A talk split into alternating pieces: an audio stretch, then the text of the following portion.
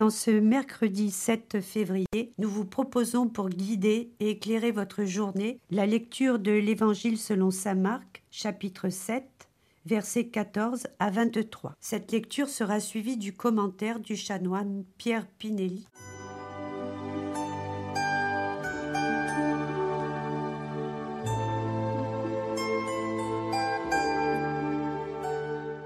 En ce temps-là, appelant de nouveau la foule, Jésus lui disait Écoutez-moi tous et comprenez bien, rien de ce qui est extérieur à l'homme et qui entre en lui ne peut le rendre impur, mais ce qui sort de l'homme, voilà ce qui le rend impur. Quand il eut quitté la foule pour rentrer à la maison, ses disciples l'interrogeaient sur cette parabole. Alors il leur dit Êtes-vous donc sans intelligence vous aussi ne comprenez-vous pas que tout ce qui entre dans l'homme, en venant du dehors, ne peut le rendre impur, parce que cela n'entre pas dans son cœur, mais dans son ventre, pour être éliminé? C'est ainsi que Jésus déclarait pur tous les aliments. Il leur dit encore, ce qui sort de l'homme, c'est ce qui le rend impur, car c'est du dedans, du, corps, du cœur de l'homme, que sortent les pensées perverses, inconduite, vol, meurtre, adultère, cupidité, méchanceté, fraude, débauche, envie, diffamation, orgueil et démesure. Tout ce mal vient du dedans et rend l'homme impur.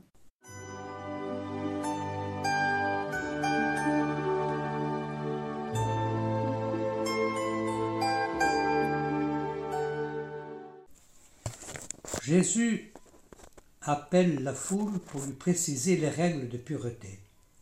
Il s'agit bien entendu d'acquérir une nouvelle compréhension du pur et l'impur, afin de mieux comprendre ce dont il s'agit par rapport à la loi du Seigneur d'une part et à la vie en société d'autre part.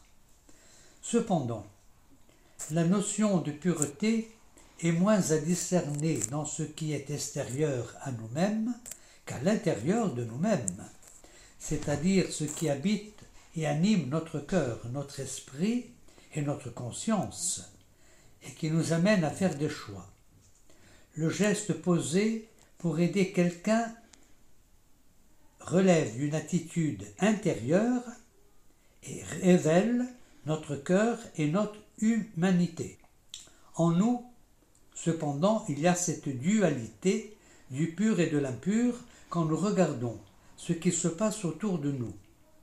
Nous pouvons nous réjouir d'événements heureux qui font grandir la paix dans le monde, comme nous réjouir d'événements qui font le bonheur des uns et le malheur des autres.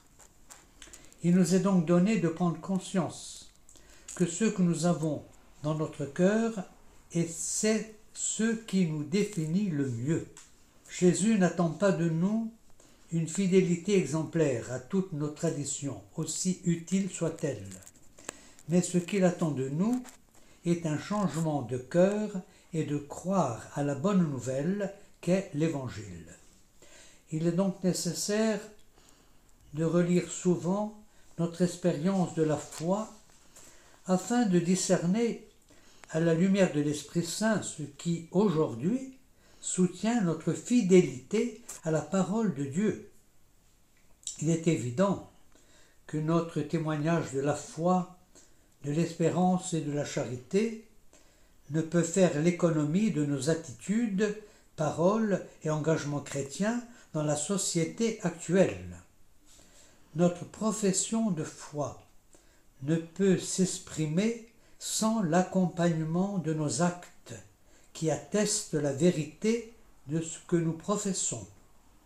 Nos contemporains n'attendent pas de nous des miracles, mais tout simplement l'authenticité de notre foi et de notre agir de chrétiens quand nous leur en parlons. Ils savent que nous sommes des êtres humains comme eux. Cependant, ne leur en voulons pas d'attendre de nous l'authenticité de ce que nous leur annonçons. Ainsi, ne nous contentons pas de parler de l'Évangile, faisons-le découvrir aussi, l'expérience de notre vie enracinée en lui par le Christ, avec le Christ et dans le Christ. Tout ce que nous pouvons espérer ensuite est de l'ordre de la grâce.